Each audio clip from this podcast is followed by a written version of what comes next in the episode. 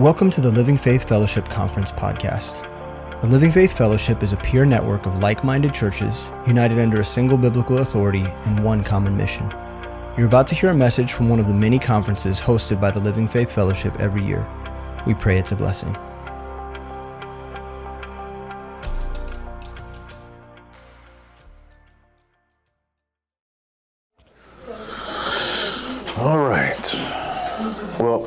Uh, we'll go ahead and get cranking if, if you guys are cool with that. We'll when Lee walks in, Lee Ridings, just give him the stink eye. All right. Uh, no, I'm just kidding. Well, it's good to see you guys this morning. Is anybody in here this morning that was not here yesterday? Uh, for okay, awesome. It's good to have you guys. Uh, first and foremost, uh, we this morning is actually part two of uh, the session that we started um, yesterday. The second session is part one, and so you guys will be able to capture all that, you know, because all the content is recorded. So, um, so this morning, let me pray. We're going to do a quick review, and then uh, we're going to finish out our seven stages of spiritual growth, and just the process of God's pattern, you know, for spiritual growth. So we'll we'll finish out this morning. Actually, I'll probably, you know, our goal is to go from nine to ten thirty. We'll probably finish a few minutes early. And then if you guys got some questions or comments, or I know we had yesterday we had a few pastors in the room, and so if you want to ask some pastoral advice as it relates to discipleship. We got some studs in here, and uh, it'd be worth their their opinion, quite honestly. So let's pray, and then uh, we'll get right into it. All right. Father, we love you. Thank you for the morning, and uh, Lord, thank you for your grace and mercy. Uh, Lord, it's a it's a new day. God, your word tells us your your mercies are new every morning, and uh, we thank you for that. We thank you for uh, the the privilege of knowing you, and we thank you for Christ and, and for the redemption that's in Him. And Lord, we thank you for your word and we thank you for your Holy Spirit, God, that guides us. Lord, we don't have to wander through life aimlessly, uh, just like we learned uh, last night with Pastor Joe. Uh, we have been uh, called and commissioned and sent. We, we are to be about your business, we're to be about uh, making disciples, uh, reaching the lost with the gospel, and then discipling them to spiritual maturity. And so, Lord, thank you for this conference and for this church and its leadership. And uh, Lord, help all of us just to get refocused um, on what, what this life is about uh, because we don't have much time. And, and so may our last days be spent uh, faithfully serving you uh, the right way, specifically with the ministry that you've called us to accomplish. Uh, bless the teaching this morning, God. I need you. Uh, Lord, I pray you get me out of the way. Lord, use your word and your Holy Spirit to teach, to teach us today. We need you, and we ask it all in Christ Jesus' name. Amen. All right. So, just real quick, by way of review, hey guys, come on in. Good morning. Uh, this this morning, we want to just do a real quick review for those of you that were here yesterday uh, on these seven stages of spiritual growth. And, and what we said was that God uses the physical things in life to many times teach us about spiritual reality, spiritual truth. Uh, we know that uh, human growth and development follows a certain pattern. Uh, I had the privilege of working in physical therapy for almost 20 years, and part of our education was just kind of understanding human growth and development, uh, and then also, you know, anatomy, movement, all those different things. And so there's kind of a, a laid out consistency to human growth and development. And biblically, uh, there's a process that, that God has recorded for us in His Word that demonstrates a similar process of spiritual growth and development. And so there is a process and a pattern of spiritual growth that we can see. And it begins with that first stage that we talked about yesterday called babes. Spiritual birth, right? Spiritual life that happens. And that happens at the moment of what? Salvation, right? We're born again. Salvation is a it, it's a birth. It's not just getting religious, you know. It's not people adopting a denomination. It, it's just it's new life in Christ, according to John chapter 1, John chapter 3. And so we, we learned we learned yesterday that, that babes in Christ are the first stage or the first step of spiritual growth. It's spiritual birth. And we also learned that babes in Christ are not mature Christians. They're babes. Babes cry a lot. I'm not trying to be weird. Babes make a mess in their diaper a lot. And, and spiritually speaking, man, we, we kind of do the same thing. When we first get saved, uh, our life is not, you, you couldn't look at a babe in Christ's life and say, man, that's, that's a person that's conformed to the image of Christ. There's a process that, that it takes to get us there. And so we know that babes in Christ, they, they need milk. Uh, they also need a mother. And, and we talked about how, you know, a, a babe in Christ is helpless. They need someone to nurture them and to love them and to take care of them. And that's really what this conference is about. It's about discipleship. And so when we lead people to Christ, we have to have the responsibility and the burden to see them grow and mature in the Lord. And, um, and, and again, I think most of us in this room and the churches that, that are represented here, we understand that. We understand the Great Commission is not just evangelism. Uh, Brian said it great yesterday, man. It's, it's, it's awesome to evangelize. It's fun to make babies, if you will, uh, but it takes a tremendous amount of responsibility and resource to raise them to maturity. And that's true in the physical world, and that's especially true in the spiritual world, that, that we are tasked to raise uh, people that we win to Christ to full maturity to be conformed to the image of Christ. And that doesn't happen by accident. And so, babes are, are the first stage of spiritual growth. We saw that yesterday they're carnal. Uh, you know, they need to add something to their faith. And, and the first thing that needs to be added is virtue, right? Babes in Christ need to begin doing what they know to do. And, and, so we cover that in detail. And, and once they start doing that, they'll grow a little bit into the second stage. And that second stage is called the stage of a little child. And this is where spiritual children begin walking, begin talking, and begin having a relationship with their father. And uh, imagine, you know, this new new baby that you bring home from, from the hospital, and man, you're, excited, and, and you're man, you you and your wife are just like overwhelmed uh, with the gift of life.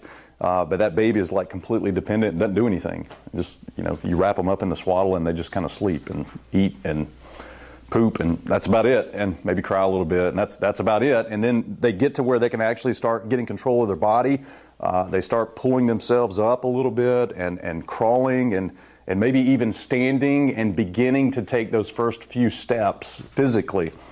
And that's kind of a, a picture for us of spiritual growth because little children spiritually, they're growing, but they're still unstable. You know, they're, they're still not completely mature in the Lord. Uh, one key marker, and we mentioned this yesterday, one key marker for this second stage of spiritual growth is that a little child has nailed down the fact that they know they're saved. And in other words, they have assurance of their salvation. In other words, and I'll, man, listen, I've, I've been a pastor for about 10 years, blessed beyond measure to be able to do that. Uh, served in ministry at my local church for a long time before that. Uh, and, and you see things like people that struggle with the issue of really whether they're saved or not. And sometimes that's a short window. You know what I'm saying? Like some people get saved, and man, that issue is settled in their heart and life. But I've seen some people that have struggled with that for months, and I've seen some people struggle with that for years and years and years. And, and the point is, until a, a believer in Christ knows that they are forgiven for Christ's namesake, and they nail down the genuineness of the, their conversion it doesn't matter what else they know about the Bible or church or Christianity until they nail that issue down and get stability in their life. They're still, they're still a babe in Christ. Does that, does that make sense? And, and so, and so little children have nailed down the genuineness of the, their conversion. And what they need to add, they need to add knowledge to their life. In other words, they need to begin learning more from the Word of God. They need to get grounded in the Word of God so that their mind can be renewed uh, and so that God can set them apart. And so we, we talked about all that yesterday. And so we're just trying to catch us up to speed so that we don't hit this level five this morning and it's kind of abru- abrupt transition. And, and then we saw, okay, babes in Christ, little children. And then we learned that the next stage is that of a child, right? And, and that child stage is really represented by a, a spiritual child that is walking in truth consistently. They're, they're, they're firm. Uh, they have a right relationship with God. It doesn't mean that they're strong doctrinally, but it does mean that they're walking in truth and they're truly following God with their life. And, and I said this yesterday uh, for us in our church, Discipleship One, Life on Life Discipleship, is geared to get someone from the, the babe stage, level one or stage one, to the child stage. In other words, personal discipleship is not going to make somebody a pastor. Does that make sense? They're not, they're not be a missionary after discipleship one. Uh, but it will get them from a babe to a little child to where they're walking in truth. And that's really the point of those discipleship lessons. The point is that we teach the Word of God to a, a growing Christian so that they can start walking in the truth of those lessons and the truth of those scriptures. Does that make, make sense? And so, and so for us, D1 really is, is geared to get somebody from that babe stage to this child stage and really not beyond it. There's other things that we have after that. And so it's a spiritual child, man, they're followers of God, they're walking in truth, but the truth is that they're still susceptible to false doctrine. Ephesians chapter 4, we looked at this verse yesterday. Uh, the Bible says that children can be tossed to and fro, carried about with every wind of doctrine. And so spiritual children, they're still unstable doctrinally, uh, but they're walking in the truth that they, that they know. And so we have to have things past discipleship one. And, and I'm not sure what your other what your guys' uh, churches have in place. Uh, we have in place what we call ministry tools and training, uh, what used to be called at my home church discipleship two, things like that. And that's what's what's to get us beyond this child stage. And, and we saw the next stage yesterday called the young man stage.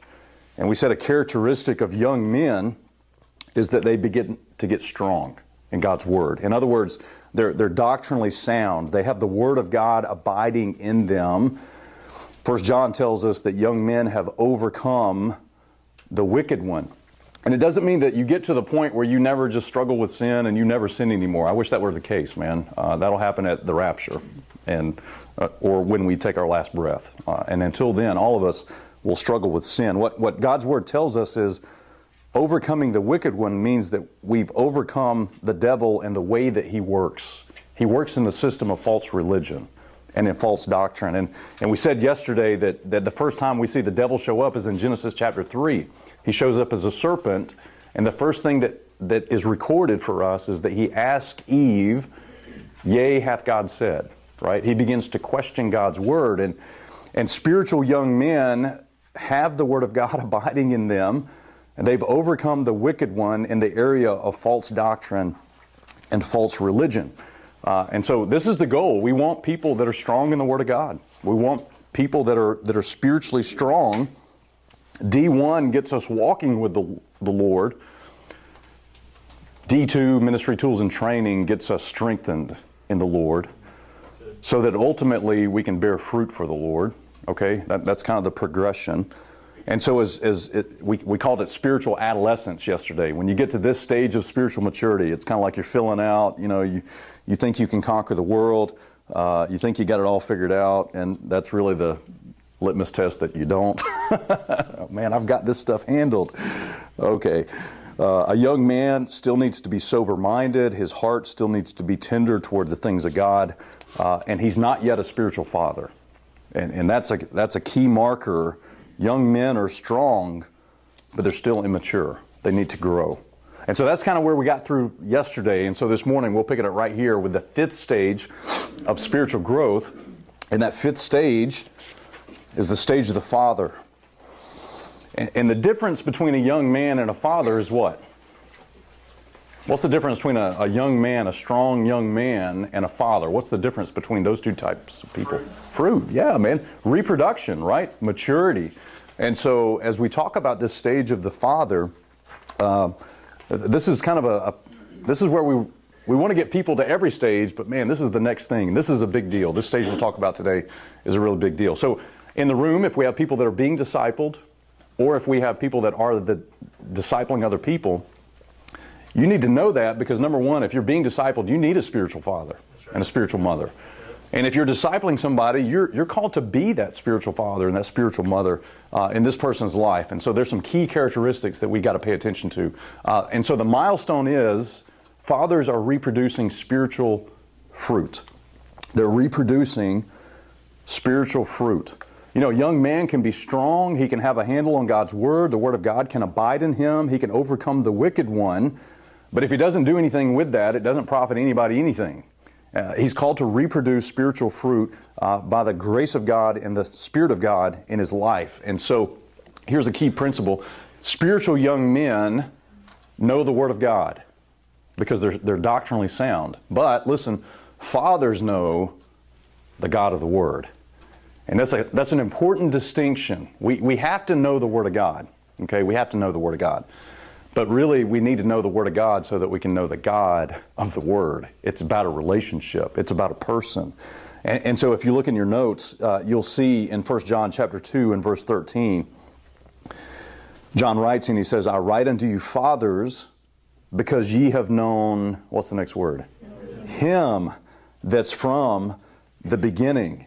Uh, and, and, that's the key characteristic. Uh, do you understand that this title, Father, is one of the titles that God reserves for Himself? I mean, that's a big deal. And, and, and so, and so uh, because we're identifying with the Father, because we know the Word of God, but really we know the God of the Word, it's, it's, a, it's who He is, uh, that elevates us to this next level of spiritual maturity. It's about knowing Him. Uh, the difference is the young man knows the things of the Word of God, but fathers know the God of the Word of God, right? That's, that's the point. And so, and so intimacy of knowing the Father is what ultimately brings forth fruit. Intimacy of knowing the Father is what ultimately brings forth fruit in our life. Uh, it is our relationship with God. Now, take your Bible this morning, if you got one, John chapter 15. And we'll, because I've got the early session, we'll turn a little bit to keep you awake uh, this morning.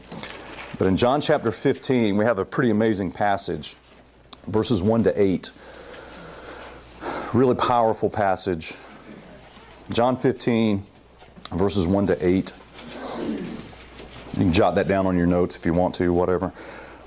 Uh, check this check this passage out, man. Jesus says in verse 1, I am the I am the true vine, my Father is the husbandman. Every branch in me that beareth not uh, fruit, he taketh away. Every branch that beareth fruit, he purgeth it, that it may bring forth more fruit. Now you're clean through the word which I've spoken to you. Verse 4 Abide in me, and I in you. The branch cannot bear fruit of itself except it abide in the vine. No more can ye except ye abide in me. And Christ has just given us the, the reality and the secret to fruit bearing. It, it's not our knowledge, it's not our doctrine, it's not our understanding of, of a process of spiritual growth. The, the, the key, the, the, the, the true reality and, and possibility of bearing fruit is Him. It's Christ. That's, that's the point. Verse 5 I am the vine, Ye are the branches.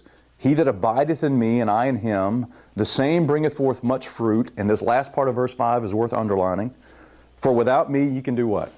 Nothing. nothing. Yeah, nothing. Spiritual fathers understand that without Christ, we can do nothing, right? We, we, we can't bear fruit on our own. It's Christ that does it. It's the Word of God that does it. It's the Spirit of God that does it. Verse 6 says, If any man abide not in me, he is cast forth as a, branch and is withered, and men gather them and cast them into the fire, and they are burned. If ye abide in me, and my words abide in you, ye shall ask what you will, and, and it shall be done to you. Herein is my Father glorified, that ye bear much fruit, so shall you be my what? And that's what we're talking about. I mean, we're talking about discipleship this week. And so the way that, that the Father is glorified is, is bearing much fruit because we abide in Christ. We know the God of the Word, right?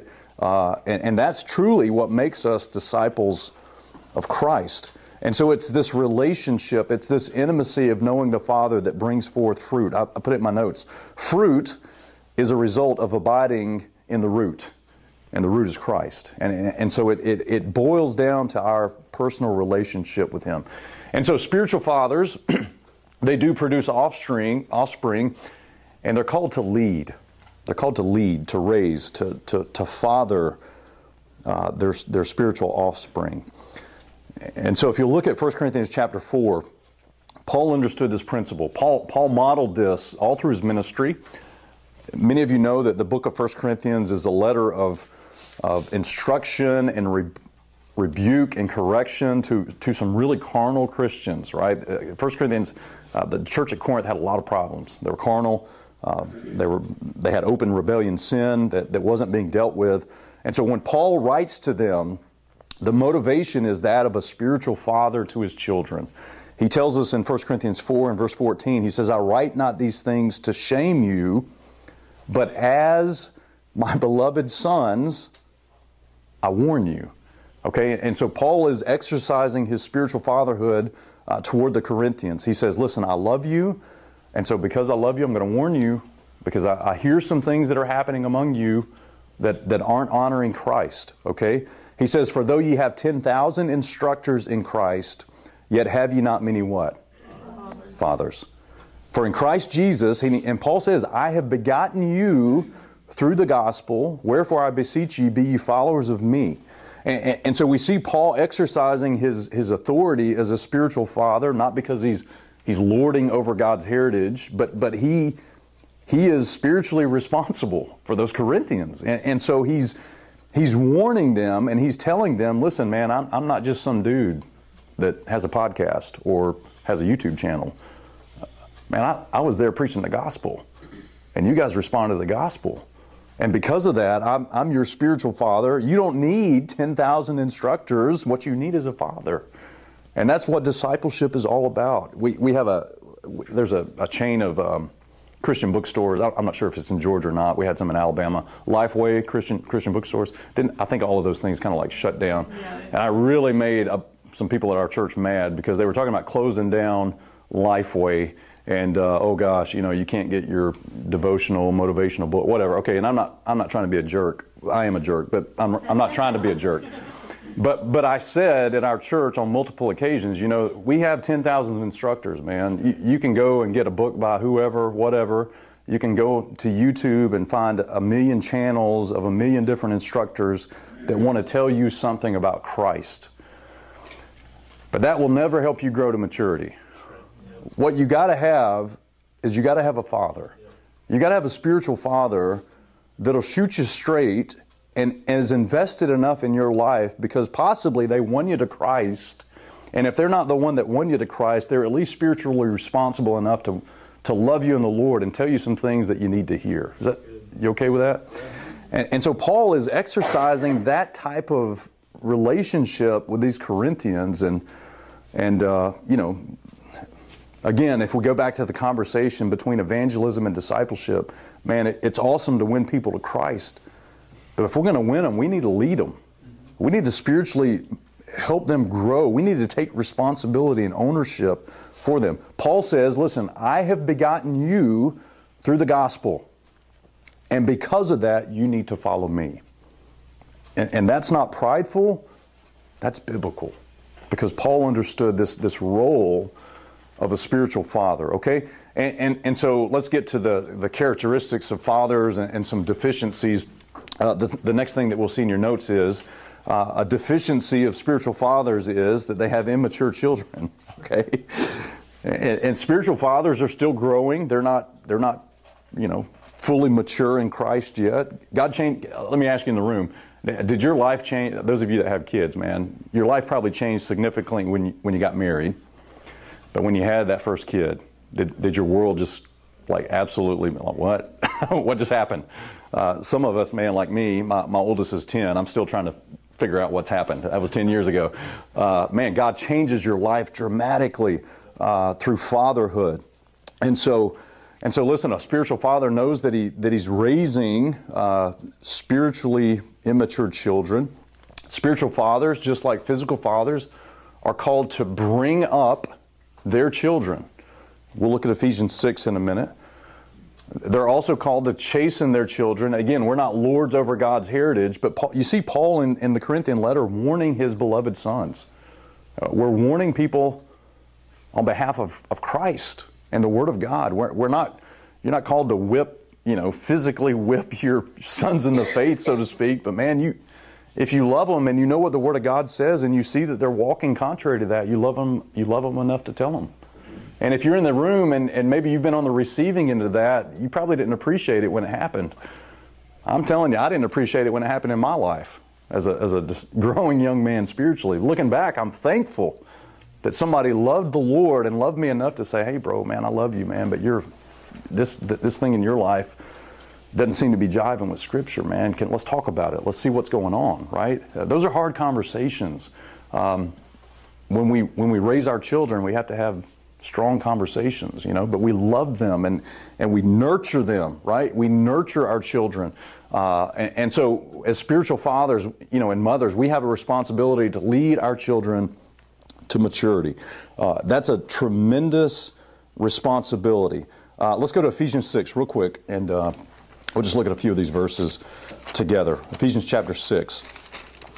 And again, you know, when you get to Ephesians 6, the, the passage, we, we always read that as the direct application to our physical home when it, when it deals with the fathers and the children and all those different things. But there's a tremendous spiritual truth that we can't miss. Ephesians chapter 6 and verse 4. All right. Just for any children in the room, we'll, we'll read verse 1. Okay.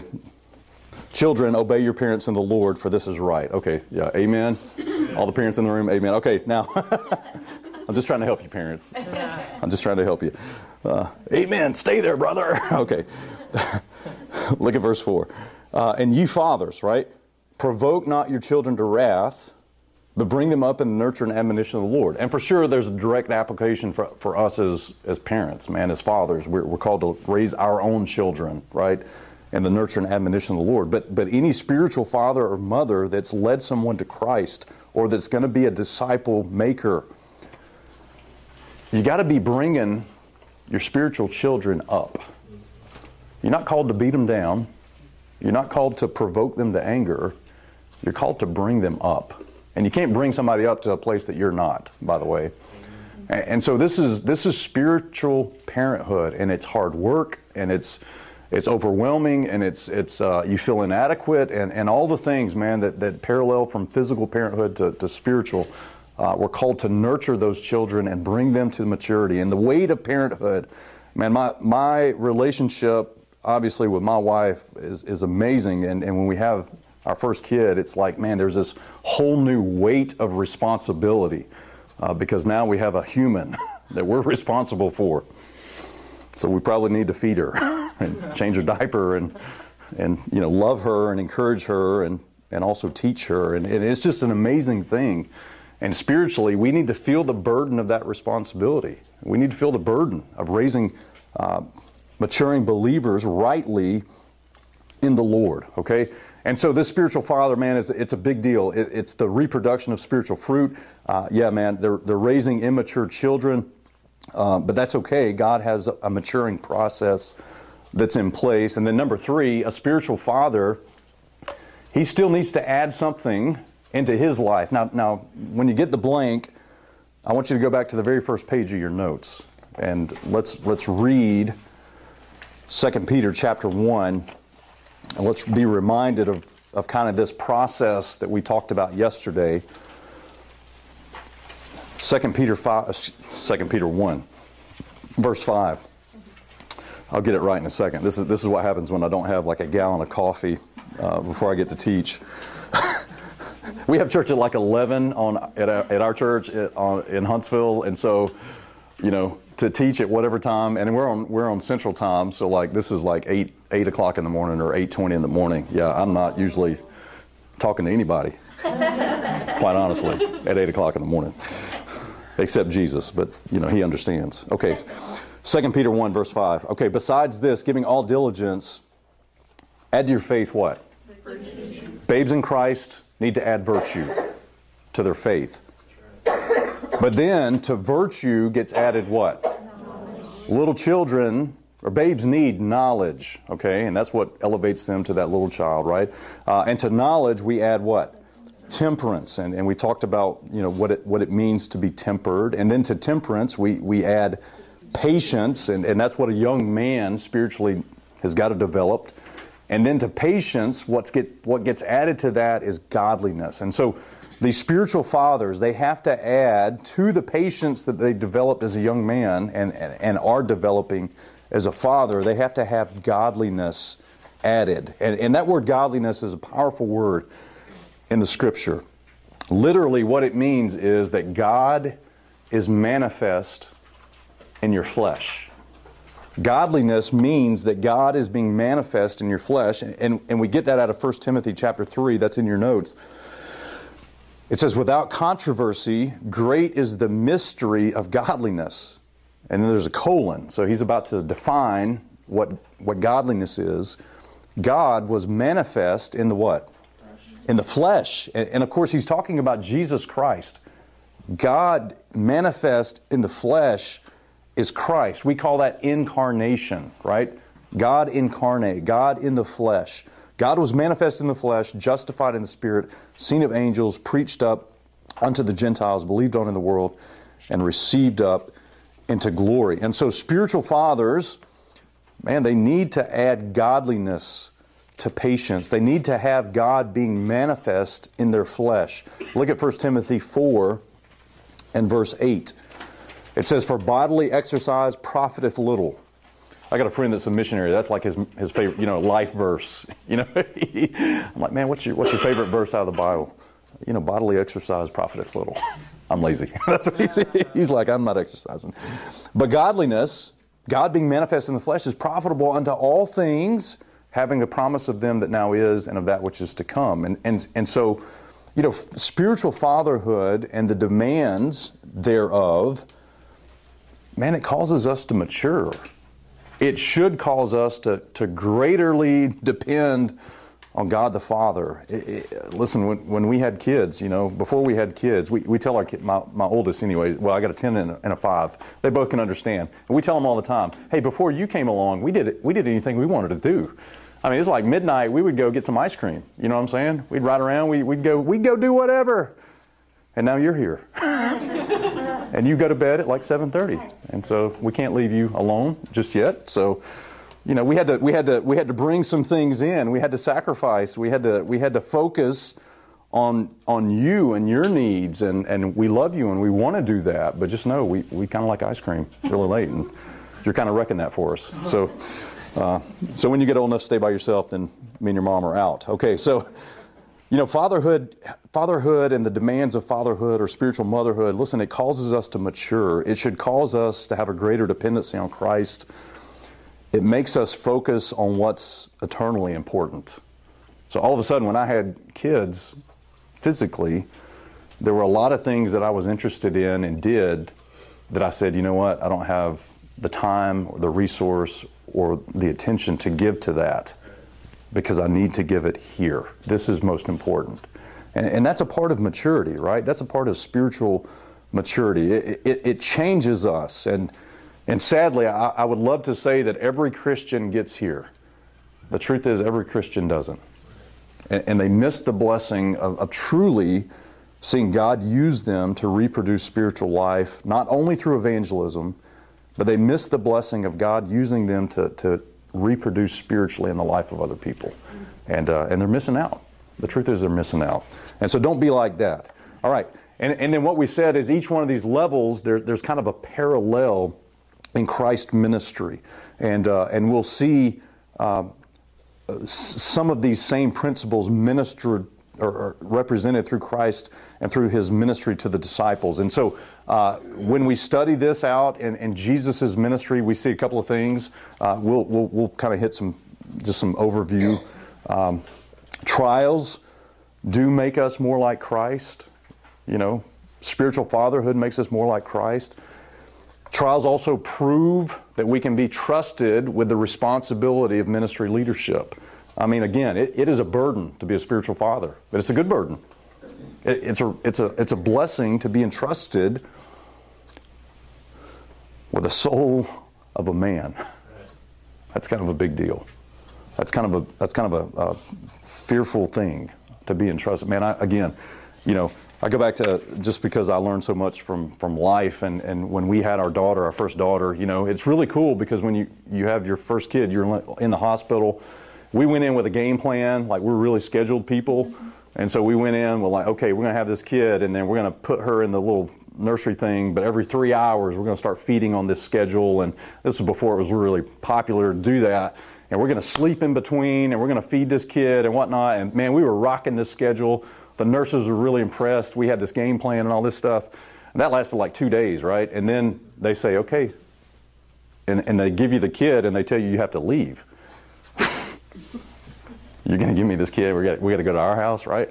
And so and so, man, I remember the the long walk, man, to the elevator, and, and going down to the ground floor, and and actually going to get the car and pulling that car up to the curb and they're wheeling out my wife and you know she's got the kid and the kid is in the is in the car seat, and we, you know, she's like this big, and but she's buckled in, and it's like we're about to leave this place of protection and familiarity, and I'm going to my house with this. Oh my gosh, man, just a tremendous like feeling of overwhelmed pressure and man, the reality is that man, God had entrusted me with this little human.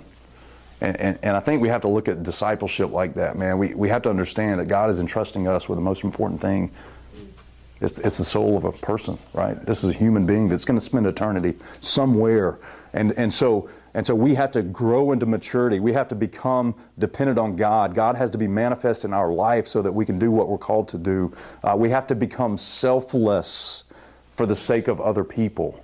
That's what spiritual maturity and spiritual fatherhood is all about. Okay, uh, number two, testing is a part of spiritual growth. I'd like to tell you it gets easier from here. The truth is, it gets harder. Wherever you're at on this spiritual growth spectrum, the next step is going to bring more challenges. It's going to get more difficult. It's going to get harder. But guess what? God uses that to conform you to the image of Christ. Okay? Uh, James chapter 1 tells us that, that the trying of our faith worketh patience, but let patience have her perfect work, that ye may be perfect, mature, complete, and entire, wanting nothing. And so, and so we, we learn uh, how to trust the Lord in, in these types of situations. Okay, number, number three, testing makes us more like Christ. And that's kind of the goal. Brian Hedges, man, he hammered that yesterday. The goal of discipleship is to make us more like Christ. Please understand, while you're discipling this person, they're becoming more like Christ. But guess what? When you're spiritually fathering this person and maturing them, well, guess what's happening in your life? You're becoming more like Christ. That, that's the goal. The, the goal is God works in both of your lives. Romans 8 tells us that He, he predestined us to be conformed to the image of his son, okay? And, and so that's the goal. Uh, there will always be challenges uh, and tests in our life, even as a spiritual father. Uh, areas that get tested at this level of maturity are faith and submission to God's word. Faith and submission to God's word. Uh, uh, John chapter 6, is that in your notes? Is John chapter 6 in your notes? Okay. So, so many of you know this, this passage, right? Jesus is giving this discourse on uh, eating, my, eating his flesh and drinking his blood, right? It's pretty strong teaching in John chapter 6. At this point, there's a multitude of people following Christ. And, uh, and he, he, as he many times did in the scripture, man, he, he wasn't worried necessarily about the masses. He, he really wanted just those that would have ears to hear.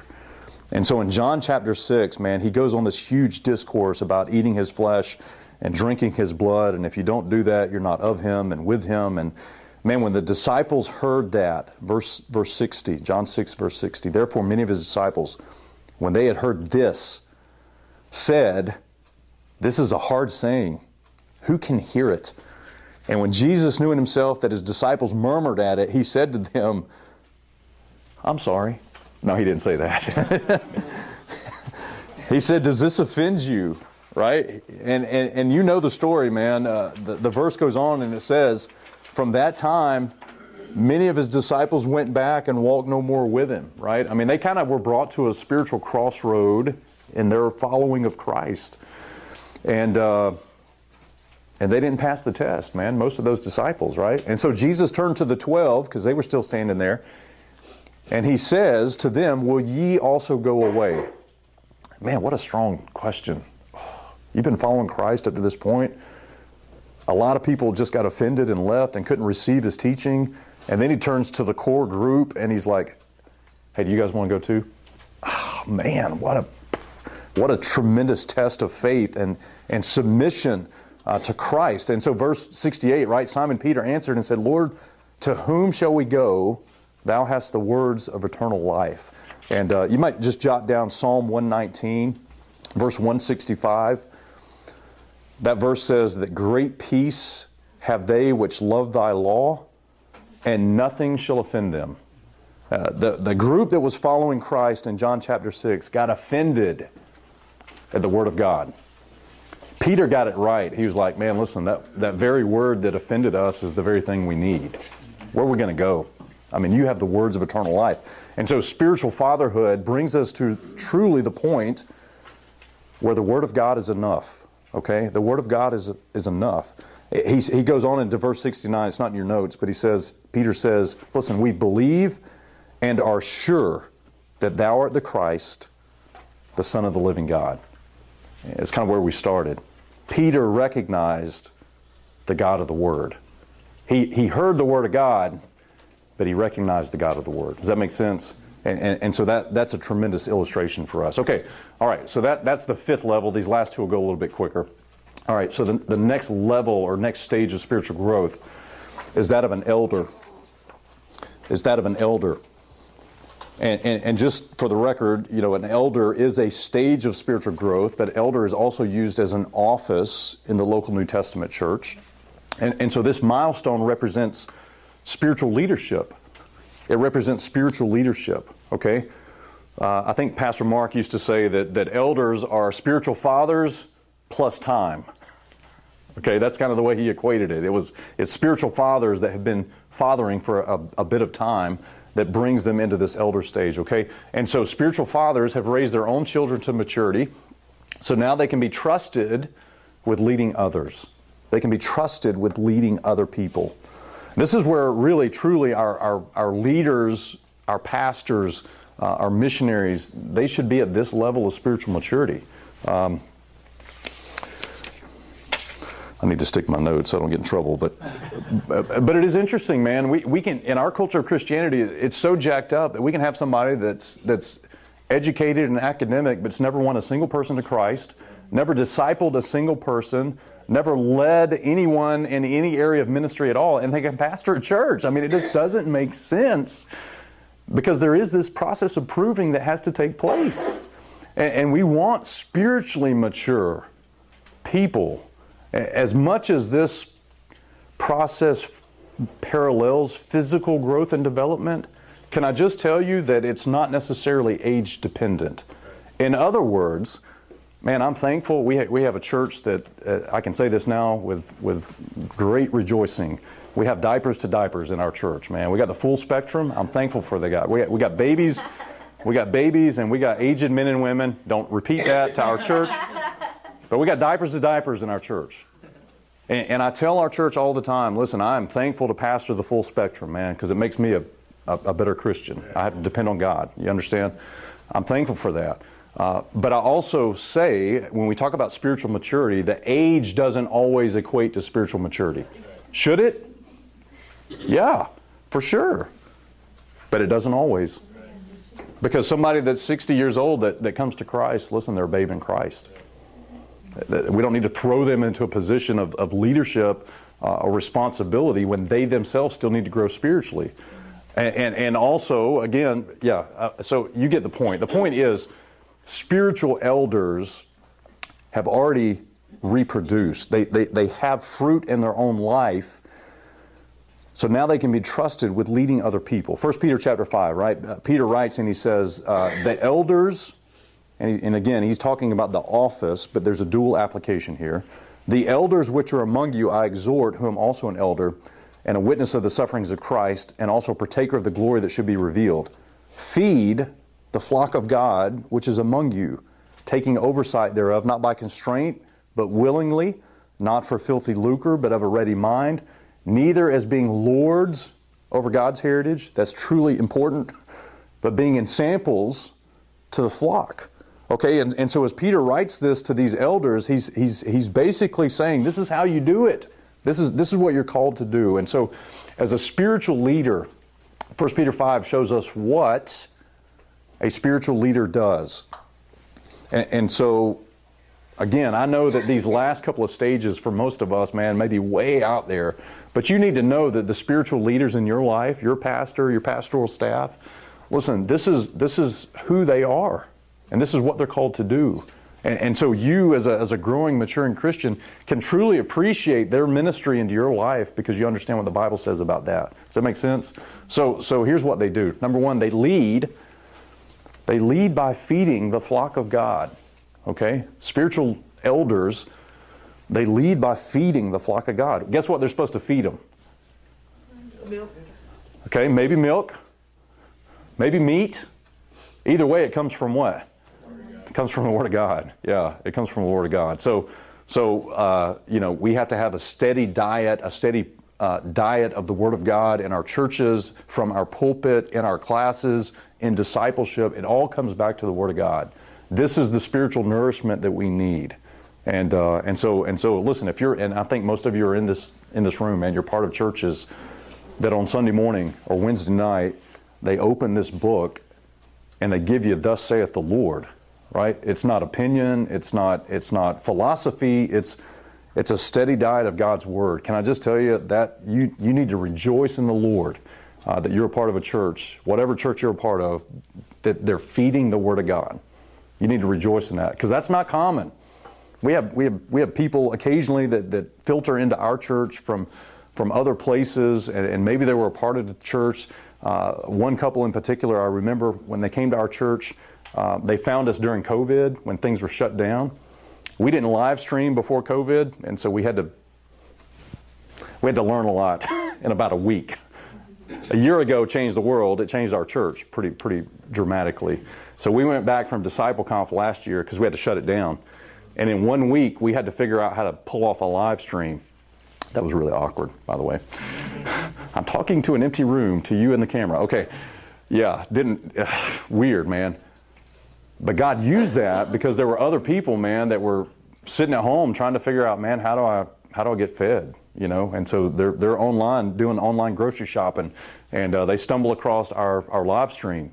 And uh, we had a couple of people that, that came to our church because they were like, man, I, I've, I've been in church for a long time, but I've never heard somebody actually just open the Bible and, and teach the Bible, you know? And the whole sermon is just the Bible and what the Bible says and what God's Word says, you know? And, and so during COVID, I got a letter in the mail, and uh, and I won't give the names, but man, it was a handwritten letter, it was like two pages, and this this lady had just spilled her heart out, and she was like, "Listen, we are so thankful how God is using you and your church and your ministry. We're some skinny sheep, but man, we found we found pr- provision through your church. And once corporate meetings start back, we're going to be there, type thing, you know. And uh, man, that that humbled me. I mean, blew my socks off, you know. The point is, if we'll just if we'll just make an emphasis on God's word, uh, the word of God will do the work. That's what the saints need. Sheep's need the word of God. That's what we need. And so el- elders feed uh, by giving the word of God. Number two, they lead by overseeing. They they provide oversight uh, to the flock of God, not lording over God's heritage. Number three, they, they are called to lead by example. And so, you know, any of us that are, that are in positions of leadership and, and maybe you strive to, to have that desire in your life, just know that, that you're called to be an example. You have to lead by example. Uh, it's not just do what I say. It's like Paul said, follow me, right? And follow me and do what I do. And then number four, we, we have to remember that we always lead under Christ authority because he, if you go back further in 1 Peter chapter 5, Christ himself is the chief shepherd. Okay, and, and so any authority that we have is, is ultimately Christ authority. It's His authority over the church. It's His leadership over the church. Okay? Uh, spiritual leaders sometimes do have a deficiency. It's heart attitude because when you lead other people, it, you know how it is as a parent, right? Like your kids are perfect, but everybody else's kids are kind of jacked up. You go to Cracker Barrel or somewhere like that, you figure that out real quick, man. Listen, if I tell you what, man, if that kid was in my house, you know, I'm sure none of you have ever said that, but see, I was that idiot before we had kids. It was like, I'll tell you what, man, that screaming kid over there, good gosh, when we have kids, uh, we will we will have that thing under control. They won't be screaming at Cracker Barrel. You don't ever say that, okay? You don't ever think that. Ah, the kid's screaming, let's go to Cracker Barrel anyways. then you have a kid and, and, you spot that other couple and you're like, I'm praying for them. I know exactly what they're going through. you know, it's just like, ah. You know, and it's one thing when you lead your kids, but when you're called to lead people, like a, a plurality of people, well, it presents challenges. It presents challenges, right? And, and so when you go from discipling a person to maybe leading a small group or shepherding a ministry or shepherding a church, man, listen, leading people can be exhausting it can be discouraging and it can be frustrating at times, and all the pastors in the room said, Amen. It can be. And, and so, uh, you know, the same passage, 1 Peter chapter 5, tells us not only what we're to do as a spiritual leader, but 1 Peter 5 also shows us how, how we're to lead. There, there are some hows of spiritual leadership, okay? Uh, and, and, so the first one is that we, we don't lead for filthy lucre's sake. You don't do it for the money, right? You don't do it for your personal gain or for the benefit uh, that you get out of it. You do it of a ready mind. So many times, and, and again, man, we're, we're kind of in the higher levels of, of spiritual maturity now, but, but I'll say some things. You know, it blows my mind that people want a pastor as a job as a career. It blow like like the mindset is, I want to get a job on a church staff, and and I'm telling you, man, that that's that's a little jacked up. Um, I got my resume right. I'm, I'm pastoring a church of 100, and I want to get to a church of 250, or I want to get to a church of five. Man, that is just some secular jacked up thinking. Uh, and, and, again, sometimes connected to filthy lucre, doing it for the wrong reasons, for money's sake. Uh, we ought to do what God's called us to do because He told us to do it. Um, when I became a pastor 10 years ago and was commissioned and sent out of my local church, I was working full time in the field of physical therapy. But when I got saved at the age of 21, man, I surrendered my life to Christ. Okay, and, and I just wanted what He had for me. And, uh, and, and so God, even, even though I was in college, I finished college, I started working in physical therapy. And man, I got discipled. I had the privilege of discipling other people. I started serving in ministry, all working full time. I went through our entire institute, all working full time. I, I led a small group, all working full time, right?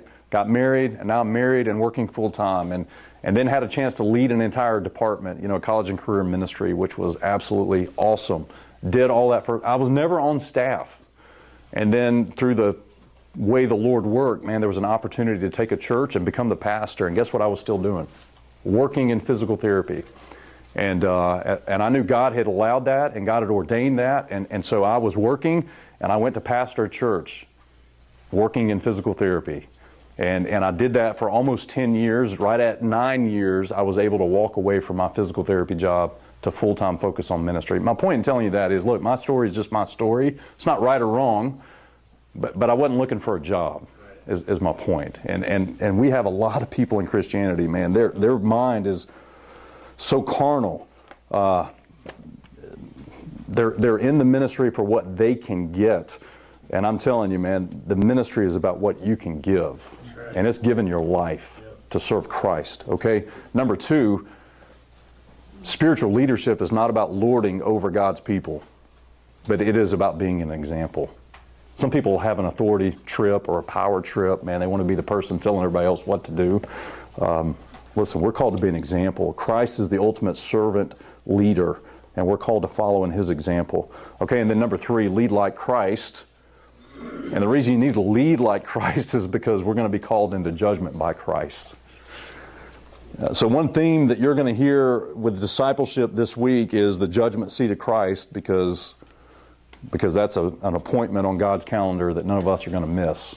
And uh, the perfect shepherd leader uh, will call us into account and we'll stand before him and give an account of how we led. And God help us to have led like Christ led, okay? Uh, so, spiritual, spiritual leaders, these people that are in this elder stage, again, uh, what they need to add to their life is brother, brotherly kindness. And again, if you go back to 2 Peter chapter 1, verse 7, it says, To godliness we're to add brotherly kindness. Okay? And so, because leadership is tough, we got to learn to love the brethren. Man, that, that's the point. And so, fathers learn the art of leadership, elders learn the heart of leadership. Fathers learn how to lead one or lead a few. Elders learn how to lead many, and they have to have the right hearts to do it. Second John verse 1 says, The elder unto the elect lady and to her children whom I love in the truth, and not only I, but also all they that have known the truth. And so, and so you know, John was an elder. Uh, you know, he was a spiritual leader. He's saying that his love for others was based on the truth. Can I tell you that's an awesome distinctive that we have in the Living Faith Fellowship, man? Uh, you know, the cool thing is there's so many pastors and churches represented, like at this conference, and the truth is, I wish I know, I knew all of you like personally, man, where we could just sit down and have coffee. But, but listen, if you love the truth, we're already connected, man. We have we have a brotherly love that's that can be felt, man. It's real. And and again, man, God, if God gives us more time and we can spend more time together, that's awesome.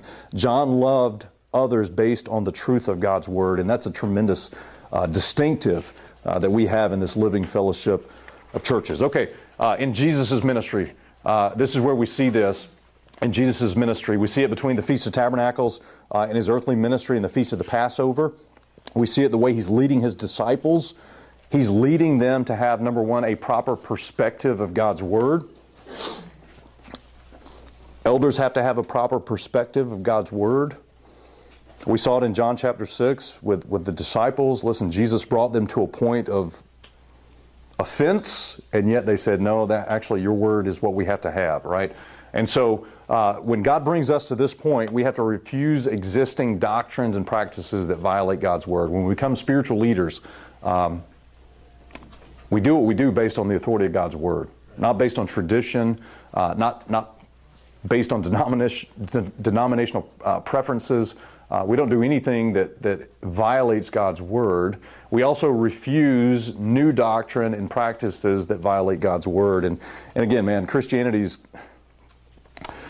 this wild roller coaster, man. There's, there's always something new or something that's rebranded in Christianity, and, and it's like old stuff repackaged. And um, uh, some of the newer people at our church are coming out of some pretty jacked up religious systems that I didn't even know about, you know. Um, and, and it's a blending of like two or three different cultish type things that they've, they've blended these things together and now they have a new name for this. Okay, it's like, what?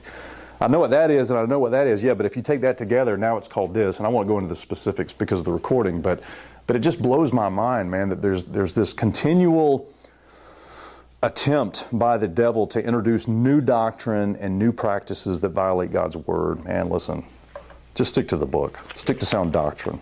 Uh, stick to the faithful word as you've been taught, man. You'll you'll do fine. Uh, and so we got to have a proper perspective of God's word. Number two, we got to have a proper perspective of people.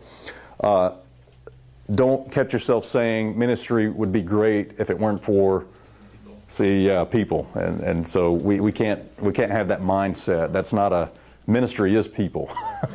So if it's not people then it's not ministry okay? Uh, so we got to have a proper perspective of people. Uh, we need to learn to focus on individuals not on the masses.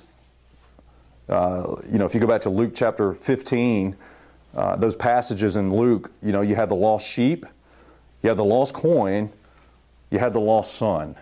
Uh, and in each of those examples, man, Christ in that parable, again, there, I know the doctrinal implications of that, but the point is, Christ was emphasizing the one, the singular. Many times in churches and ministry, uh, we, we, will, we will attempt to reach the, reach the masses. Let's just reach the next one.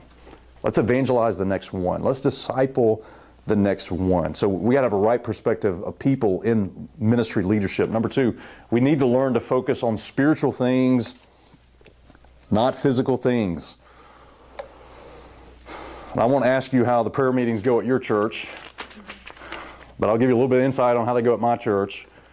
Uh, we, we pray a lot about these things and very little about these things right? Luke chapter, Luke chapter 17 is the story of those 10 lepers, right, uh, that came to Christ. And, and Christ healed them, uh, healed all 10. He gave them physical healing, but when you read the passage, there was only one that turned back and returned to Christ and worshiped Christ. Only one. And the Lord told him, okay, listen, your faith's made you whole, right? He, he had a right perspective. The spiritual is more important than the physical. When you get into spiritual leadership, understand that the spiritual needs in people's lives are tremendously more important than the physical needs. And again, man, we, we got some room to improve because half of what we pray for, probably 80% of what we pray for is this. You know, we pray for this, and, and we forget that there are people dying and going to hell. We're forgetting that there are people that need to grow spiritually and need to repent of their sin and, and, and get reconciled back to Christ. Okay, number three, uh, spiritual leaders focus on submitting but not offending other people. Let's go to Luke 17 real quick, just to keep you awake, and we're almost done. Luke 17, verses 1 to 5.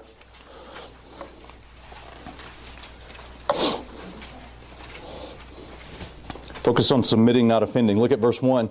Then said he unto the disciples, It's impossible but that offenses will come, but woe to him through who they come. For it were better for him that a millstone were hanged about his neck and he cast into the sea, that he should be, uh, excuse me, that he should offend one of these little ones. Take heed to yourselves. If thy brother trespass against thee, rebuke him, and if he repent, forgive him. And if he trespass against thee seven times in a day, and seven times in a day turn again to thee, saying, I repent, thou shalt what? Forgive him. And the apostle said to the Lord, Increase our faith. Because that's a hard word, Lord. You mean I need to be right with my other brother? Yeah, that's the point. We got to submit to God's word. We, we need to live in a way that's not offensive to other people. The body of Christ needs to be unified uh, in his purpose and his ministry. And then lastly, uh, spiritual leaders need to focus on restoration, not revenge. You know, Matthew 18 talks about the reconciliation that God's called us to, to, to see accomplished in our, our churches and our ministries. And uh, God help us to be a place of restoration, man. It's a sad day when churches split. It's a sad day when Christians can't reconcile and, and repent and, and see restoration with each other in the church, man. Um, God says that the way the world knows that we're disciples is that we have love one toward another, right? And so uh, God, God is the avenger, not us. And we know that from the scripture. And then lastly, we need to focus on unity, not difference. We need to focus on unity and not differences. John 17. Okay, so, so a spiritual leader has a right perspective of God's word. They have a right perspective of people. Lastly, they have a right perspective of spiritual life. Okay? Ministry is always based on your spiritual life. The ability to minister is always based on your spiritual life. Uh, Matthew 17, verse 21, you remember the disciples, uh, they were casting out uh, devils and, and they, they came across this, this one kid that they couldn't cast this devil out of. And of course, the father was really upset and he goes to Christ and he kind of complains. And it's like, man, your disciples can't even do this. And, and, and, you know, Jesus handles it and he comes back and the disciples ask him, hey, why couldn't we do that? Why couldn't we cast out this devil? And, and Jesus reminded them, he says, howbeit this kind goeth not out but by what? Prayer and fasting. Ministry always is going to be an overflow of our spiritual life. Uh, it's, it's, it's our walk with God being on full display uh, uh, for other people. All right, here's the last one. We're going to get done early so we can all go get another muffin. All right? the last stage is if there's any left, by the way. That was like an awesome spread of, of muffins this morning. Uh, the last one is a, the seventh stage called the aged stage. Here's the goal. This is what we're trying to get to. And, and so it's, it's characterized by spiritual legacy.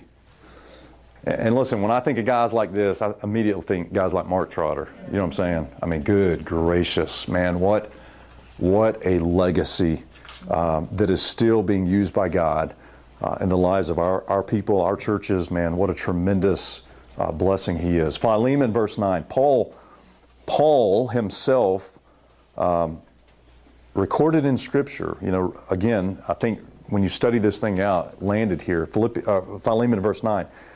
Paul writes and he says, Yet for love's sake I rather beseech thee, being such a one as Paul the aged, and now a prisoner of Jesus Christ. Psalm 92 and verse 13.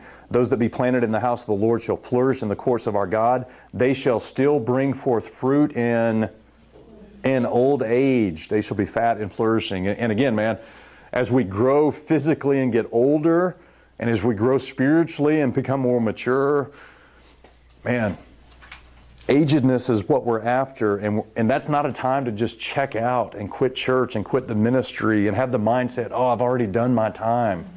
That's jacked up thinking. Man, man, listen, the aged can still bring forth fruit in their old age. Why? Because they're mature. man, they've grown through this process. And, and, and the challenge for them is this issue of weariness, right? Because they've been doing it so long. They've been walking with God. They, they've served in leadership. They've, they've, they've discipled people. They've pastored churches. They've been missionaries. Um, we get tired.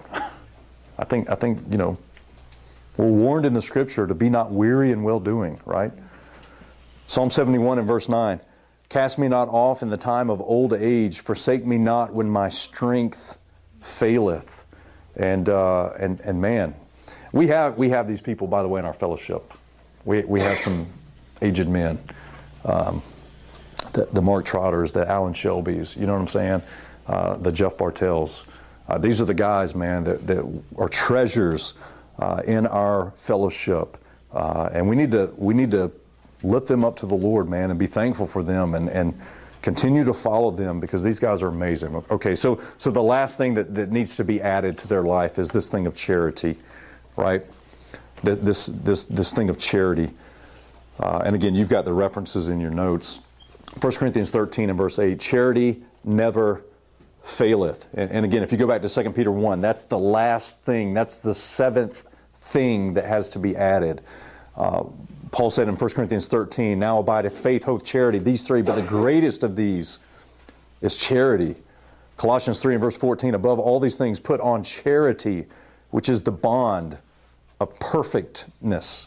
In other words, completion, maturity. The bond of maturity is charity. It's glue. It's the glue that holds it all. It's the glue that holds all seven stages together. The seven levels, man. This is this is what it is. It's charity. Paul again, 1 Corinthians, man. Paul says, listen, if I don't have charity, I don't have anything. It, it's it's of nothing. And so, and, and again, in, in ministry with his disciples at the very end, man, you know that these guys are fully committed. They're fully devoted. And so, uh, what we see in their life is number one, in, in Christ and his disciples' life d- disciples' lives, we see that they exchanged their life and they had a world vision. They began to accept the inadequacies of the flesh, and they began to rest in the sufficiency of Christ. Uh, this is what we would call having a world vision, having complete surrender. Okay? Um, secondly, the disciples were looking for a physical kingdom but the spiritual kingdom was to come first. You guys remember that? Like in Acts chapter 1, right? After Christ is resurrected, the, the, the, the guys were kind of asking, hey, listen, are you going to restore the kingdom at this time to the nation of Israel? They're, they're looking for that physical kingdom of God, right? Uh, and, and, Jesus had just spent 40 days teaching them about the kingdom, excuse me, they were looking for the kingdom of heaven.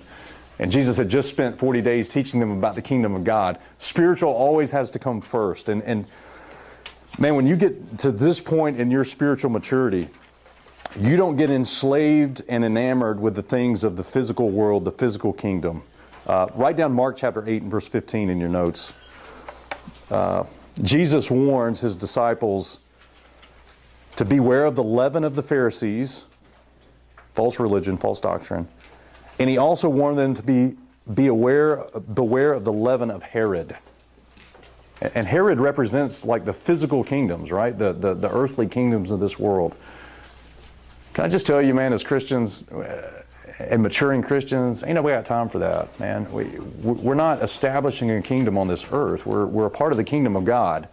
And, and so when we, when we grow to maturity, we, we don't get ensnared with these things in this physical life or a physical kingdom. Joe mentioned it last night. We're, we're not losing a Christian nation. There's no such thing as a, you know, biblically, as a Christian. That's a kingdom of, of heaven context if it's an earthly kingdom. And that's not where we're, we're about the kingdom of God, the spiritual kingdom. And, and so that's what we need to be focused on. Okay, number three, we need to accept the weakness of our flesh. In John 6 and verse 63, Jesus himself said that the flesh profiteth nothing. Can't do ministry in the power of our flesh. When you get to this point, Paul's the aged, Paul's in prison, and Philemon, it wasn't the power of his flesh that was accomplishing ministry, it was the Spirit of God and the Word of God. Number two, we, we need to apply the Spirit of God, the power of the Spirit of God to our life. We need to walk in that Spirit. Because the Spirit of God is the Spirit of power, right? Um, And that's the only that's the only way ministry can be accomplished. Uh, number three, when we get to this point of maturity, we don't need the, the need we don't have the need for uh, affirmation anymore. Um, we we don't need the attaboys. Uh, man, that was a great job, great sermon. Okay, not so great sermon, whatever. Uh, you know, okay, yeah, yeah. Thanks, thanks for sharing that. Uh, yeah, that stuff doesn't really matter. You're not doing it for affirmation. You're doing it for the Lord, right? You're doing what, what God lays on your heart. Uh, and then lastly, number, number, number six is we acquire a vision for the world. That's the Great Commission. That's, that's right where we are today in this conference. That our life is completely given for the rest of its, its time to the ministry that God's called us to do, to make disciples, to evangelize the lost, to make disciples of all nations. You know the verses, Matthew 28, Acts chapter 1. Uh, you guys can read that for yourself, all right? Okay, my voice really hurts, so I, I think we're going to stop here if you guys are cool with that. Um, does anybody have any questions, comments, blanks? Uh, maybe if you're in the room and you're a disciple or if you're a discipler and uh, you have some questions, you know, there are a couple of pastors in here that uh, I'm sure have some tremendous experience uh, and wisdom, and I'm not talking about myself. So, does anybody have a question or thought or ministry ministry principle or just anything in general? What's that? Gary does. he, can, he can ask you later. Did you put him in here with a trick question? I ain't falling for that. We hope this message was a blessing to you. If you're interested in learning more about the Living Faith Fellowship, visit lffellowship.com. God bless.